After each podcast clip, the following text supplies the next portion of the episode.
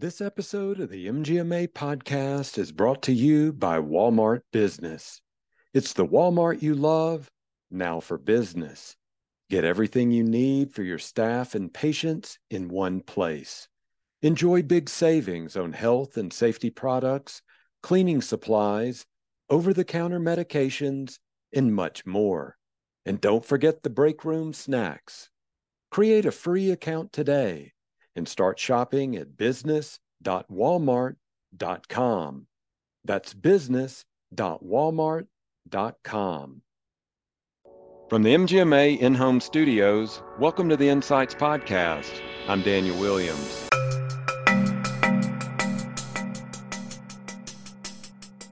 So, patient communication for us is not just calling your patient with their lab results, but it's giving them the tools and the information that they need to make good decisions, um, to really give them the ability to feel comfortable communicating with the office in whatever venue um, they, they're comfortable with.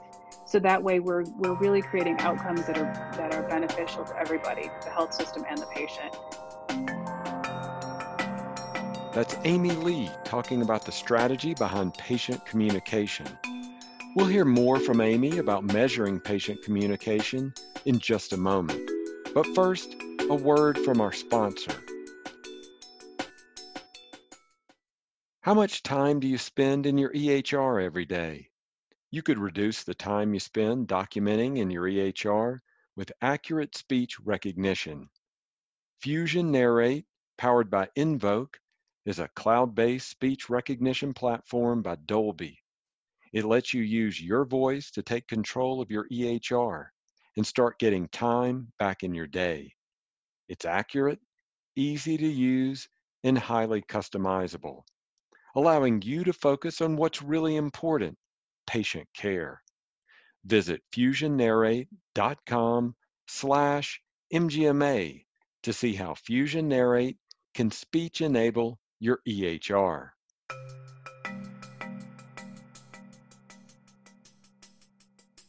Our guest today is Amy Lee, Vice President and Chief Operating Officer at Central Maine Medical Group.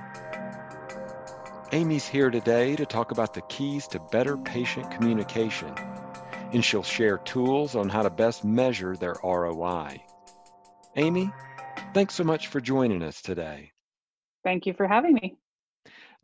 First, let's get a better understanding of your work. Uh, what has been your major area of focus during the pandemic? Well, to start with a little background, um, we're a health system located in central Maine. We service a very large geographic area go, that goes from the ocean to the mountains. And Maine has the oldest demographic in the country, and that population is spread over a very large area and our providers live and work in their communities and experience the same challenges as our patients. So our major area of focus was how to get the appropriate care to our communities and patients in a very safe manner. Um, the way in which we care for patients shifted very rapidly from in-person to telehealth, um, which is a particular challenge in Maine where internet technology is not as readily available compared to other areas. Um, phone access is a lifeline for many of our patients, and so we've had to be able to meet those needs very quickly and very creatively.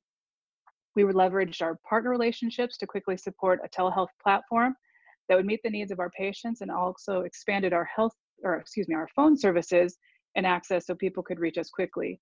Um, unlike the most of the country, most of our telehealth is really telephonic. We don't do as many televideos simply because the technology just doesn't exist for our patients. Um, we were fortunate that our patient volumes only experienced a very short term drop, but staffing to meet the patient needs during the pandemic was certainly very challenging as schools and daycares and other services shut down. So we had to be very creative about how our providers could actually provide service to our patients. And so, you know, telehealth and the phone access was what really helped us um, continue that care. Mm-hmm. Now, you had mentioned something earlier uh, this week to me that you were standing up a vaccination clinic this week. I mean, vaccines and getting people vaccinated is top of mind as we're recording this. Uh, new vaccines are rolling out, more vaccines are rolling out. So, mm-hmm. give us an idea. What has that been like this week? What is it? What does it look like to stand up a vaccination clinic? Yes. So we've been running a community vaccination clinic in our hospital on hospital grounds for a couple, you know, since the vaccine came out. And we ran up to 1,100 vaccines a day. However, hospital setting just really isn't the best place to do that. Um, and so we're working with the state, the CDC, EMA, our community partners, and we are actually running a, or we will be running a vaccination clinic in a mall space that was graciously donated by the owner. And so the goal is to provide a thousand vaccines a day. And it looks like we'll be very close to that very quickly. The community has stepped up in an amazing way to, to partner with us. And communication has been the key throughout that. So we've been able to use tools to speak to our volunteers, to our, our staff, and make sure that everybody understands um, the flow and what we need and where we need it. And so it's, especially with all the changing rules, that has been very um, key in how we are, are handling this. Okay. Well, thanks for all the work you guys are doing. Really appreciate that. We got to get everybody out there vaccinated, get to this herd immunity. So I want to switch gears a little bit. You are actually going to be one of our featured speakers at MGMA's Pathways Conference that's going to take place in May. The title of your session is From Cost Center to Revenue Center, the ROI of Patient Communications. Give us an idea of what your session will be about. What, what are people going to learn there? Um, our talk will be focused on the value that comes from creating access and opportunities by efficient and effective communication with our patients. Um, that just isn't patient scheduling or that phone call, but it's also all the opportunities that come with that for connecting with our patients, their families, and the community. It's definitely an investment that is required to make very effective patient communication strategies. Um, however, the return on the investment for our health system comes from better outcomes, reduced readmissions, proactive patient screenings and care, and access into the care team. So, you know, really that that whole cycle um, and continuum is really important. Mm-hmm. Now, I was reading over a description of your session. You talk about highlighting the various day-to-day challenges that people see in a practice. Give us a mm-hmm. snapshot of what that looks like, uh, whether that's a challenge in scheduling, referral mm-hmm. services, pre-registration, whatever you want to talk about there. Right now, staffing and training is a significant challenge. Um, in a state that doesn't have a very large population to begin with, you know, you add in the pandemic and people moving on through education and advancement, and the pool of people that we have to answer the phones and to, to take care of our patients is ever changing. So we have to be really creative and work with our partners to prioritize and utilize in-house staff to work on patient-facing roles while centralizing our activities that could be done well in other places. Um, it's the same with referral services and re- registration activities too. We have to be very creative about how we're doing it so that we have enough people to cover the services that we need to provide. Um, standardizing the messages and the servicing that we're doing so that no matter where the patient goes within the system, they know what to expect and how to get what they need in a timely manner. And also having multiple avenues to access care and information so that the patient can pick up the phone, log on to a computer, or come in when it's necessary is also very important. Mm-hmm. I want to go back to the title of your session, the ROI of patient communication. Define that for us. What what does that mean? So the ROI of patient communication is not just the financial impact, but it's also the impact on patient care that's a result of consistent, efficient, and creative communications with patients and their family. So that return on investment is truly the outcomes that we get by effectively communicating with our patients. Mm-hmm. What does it mean to you? What when you think about it, you know, not just the formal definition, what does it look mm-hmm. like in really being able to communicate with patients? Because we've been stressed this past year. You guys have, as you were explaining, you've had to do some different things. It's not just the overall what we think of as telehealth, but telephonic for you guys, as you were yeah. saying, for your uh, patient population. So what what does it look like for you? What does it mean to you? So patient communication for us is not just calling your patient with their lab results, but it's giving them the tools and the information that they need to make good decisions, um, to really give them the ability to feel comfortable communicating with the office in whatever venue um, they they're comfortable with. So that way we're we're really creating outcomes that are that are beneficial to everybody the health system and the patient. So you know if for our older population it's doing a pre-visit and making sure that you know, we, we're preparing the patient so they're comfortable to come into the clinic. And then during their visit it's talking to them and giving them the services to say hey maybe next time you don't need to come in here's a phone number or here's an online um, link to communicate with us or you know all those other different pieces. So it's really meeting the patient where they are and making sure that they understand that we're here and we're we want to do what's best for them in in the best way possible. What is the pre-visit look like then? Do you is that a phone call or are they able to go into your portal? What are they doing? So it depends on which practice you know multi-specialty primary care that type of thing but a pre-visit um, is taking care of all those different pieces that we can ahead of the appointment. So that way when they're sitting in front of their provider it's the most impactful visit because they're really talking about what's going on with the patient and not worrying about you know all the screening information or those other pieces of information that can be gathered ahead of time. So it's making the visit much more um, personal to the patient and the provider. Mm-hmm. you mentioned the personal side of it. Are you guys do you do a lot of training then for the front office staff or the other people who are communicating with the patient? So you guys get on the same page? You you do personalize it? It's not just a name a number but what are you doing to to personalize it definitely. Mm. So you know every clinic is a little bit different but we try to standardize as much as possible so that we're collecting the same type of information and so the patient experiences the same type of interaction. But you know you really have to also craft that to what the patient needs. So if it's a diabetic patient that's having multiple issues and you're pre-screening so that when they come in they're talking about those two or three things that's a very different feel than if they're coming into their cardiology visit and they're just talking about one thing. So really it's empowering the staff and making sure that they have the tools so that they're they're crafting the the conversation to address the needs of the patient. Mm-hmm. Do you script things out or do you you want it to be more improvisational? What's what does that look like?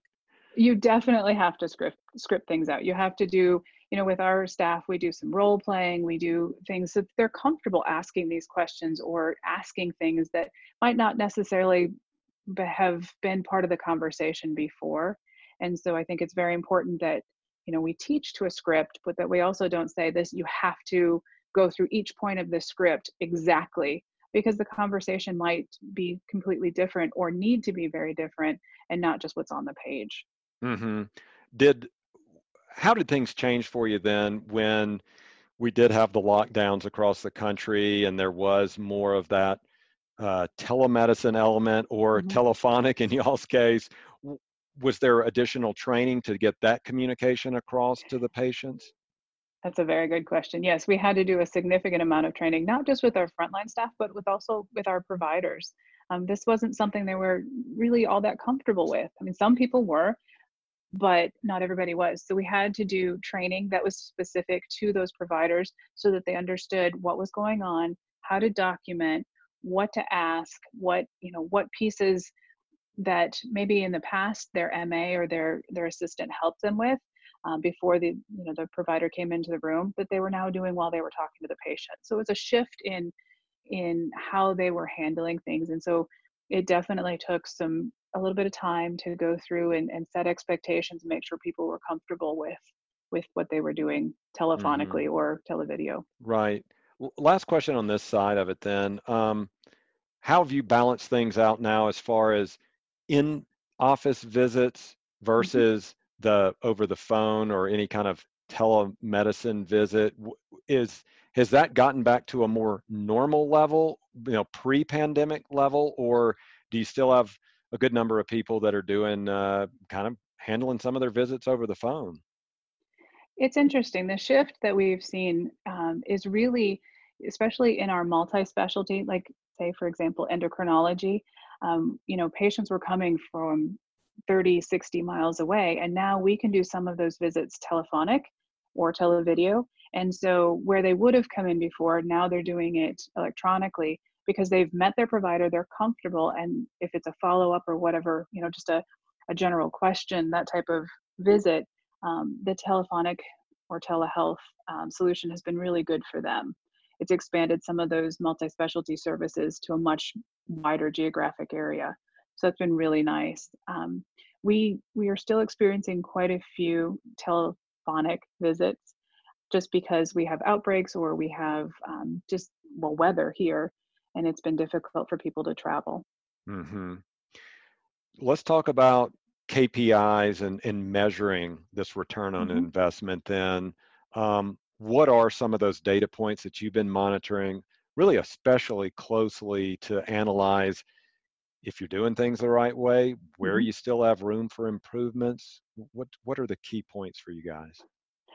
so patient satisfaction is always the usually a, a the first answer right um, but with something we are very closely monitoring because it is a shift to telehealth that has created a different dynamic for our patients and we need to make sure that they still feel like we're taking care of them. So we have um, a patient satisfaction survey specifically for telehealth and we monitor that very very closely. And on the flip side we look at how that's impacted our in in person visits um, because there's there's some correlation there too. And so patient satisfaction our schedule utilization both for the telehealth piece and for in clinic and that tells us too when we need to adjust from one to the other, provide more visits of one than the other. Um, and on the phones, it's uh, average time to answer and abandonment rate. Are people, you know, calling in, especially when um, vaccine announcements come from the state? You know, we start to see a spike in calls, so we have to make sure that we're meeting that need and the calls are going to the right place. So we're we're really looking closely at, at those two measures also. hmm Have you analyzed the in-office visits versus the over the phone or the telehealth visits, like from a patient satisfaction perspective? Mhm. What's what's winning out right now? Who what do they prefer? In person, they still prefer quite a bit. hmm Um, but for the the easy follow up type of things, we are seeing a shift where our patient satisfaction scores for telehealth are very very high. And when you look at the type of visit that's that's correlated with that, um, you can tell it's the follow ups. It's not those first visits or those you know um, high acuity visits that are people are very anxious about. So I hmm think we've balanced that very well, and, and we do a lot of adjustment when it comes to what type of visits we want where and so um, our staff have been trained that, you know, depending on the anxiety level of the patient or the type of visit, you know, then it should go one place or another. mm-hmm. Is there anything from those patient satisfaction surveys that's surprised you, that kind of jumped out at you when you went back and analyzed the responses?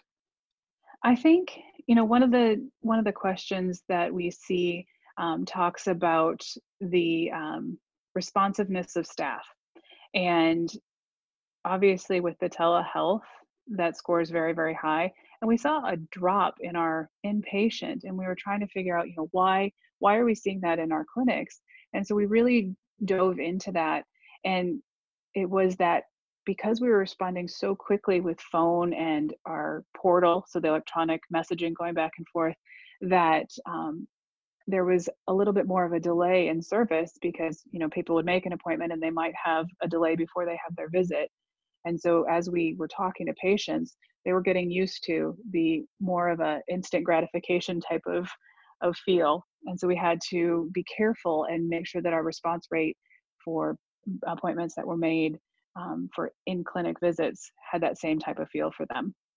hmm Give us an idea then. Um, we've been covering a lot of aspects of patient communication, having been through this, particularly this past year, but even before the pandemic. What are some first steps then a practice can take to to try to begin to replicate some of the things you guys have been finding success with? So we really we didn't we had to be very consistent and make sure that the tools that we were putting in place were easy to train to because things were changing so quickly. So we had to make sure that it was consistent, it was easy to, for people to use, um, that the technology was available. You know, we we first thought about going straight to televideo, right? hmm And that that's not an option for a lot of people. And so we had to kind of adjust our thinking when we really started looking at our patient population and even our staff. If they're working from home and they don't have internet or whatever else, well, that's not a solution. And so we had to think about those and take some baby steps before you could make the full jump.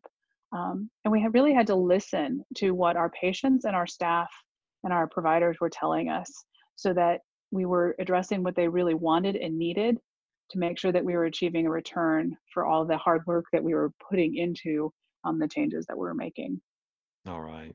Well, as a final question, um, I'd like to get you to share some ideas with our audience about your on a more personal level. I mean, this has been a trying year. We know that. It's been difficult. People have had to find hobbies, activities, Mm-hmm. interest, anything to find some kind of balance in their lives to just sort of, as you were saying earlier, to survive right now, to get through things. Um, what have you been doing? What's what's kind of been your go-to to help you get through things?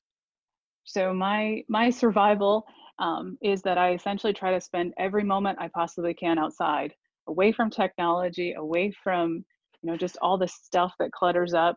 And so um, I'm fortunate enough to live next to the water, so I kayak almost every morning, even if it's icy, um, just because it's a, an outlet. And so that's been really nice. Um, I think another one, in, it is work related, but volunteering at a vaccination clinic is such a gratifying thing um, people are so grateful and they're so happy to get in and it's just it makes you feel so good and i watch our volunteers and our staff who are working at these clinics and they, they leave at the end of the day happy they've worked really really hard but they are happy and they because so but so many people express their gratitude and they have great stories to tell it just feels good Yeah, well, Amy, thanks so much for sharing those thoughts with us and continued success with your practice and all the work that you guys are doing. Thanks so much.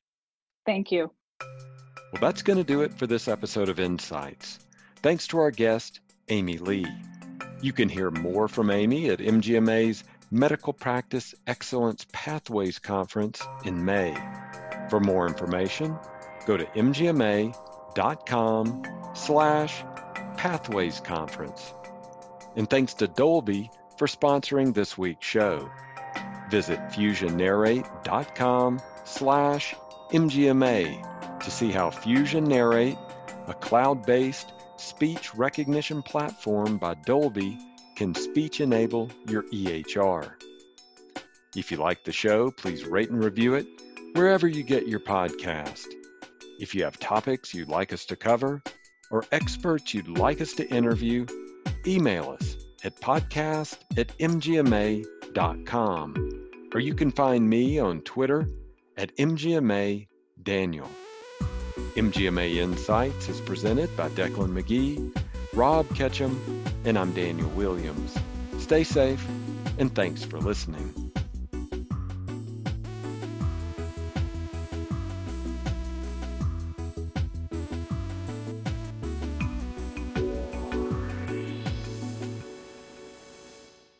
Hi, this is Decklan McGee, one of the producers for the MGMA Insights podcast.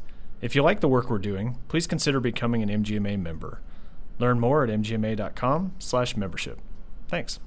The popular buzzword we've been seeing everywhere is AI. But what we all want to know is how we can implement and use it to our advantage. When it comes to improving margins, accelerating cash flow, and optimizing staff performance, there's a one stop shop using cloud based predictive analytics. MGMA Analytics is your AI enabled tool that upscales technology you've already been paying for so you can silo your disparate systems and make data backed business decisions. Visit mgma.com slash analytics and see how AI can revolutionize your finances and operations. Again, visit mgma.com slash analytics today.